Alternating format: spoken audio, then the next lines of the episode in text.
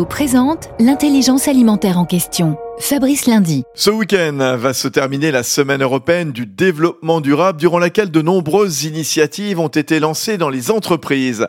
Rachel Colby, vous êtes la directrice RSE du groupe InVivo où chacun s'est mobilisé. Chez InVivo, tout le monde est à bord pour avancer sur le développement durable.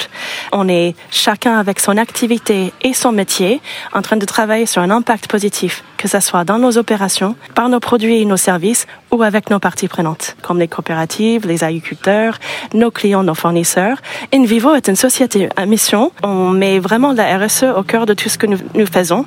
C'est ce qu'on appelle le RSE Inside. Et arriver à collectivement apporter un impact positif euh, sur euh, l'environnement, l'économie et le, la société. Merci Rachel Colby. Union nationale des coopératives agricoles françaises, InVivo s'engage pour la transition agricole et alimentaire vers un agrosystème résilient.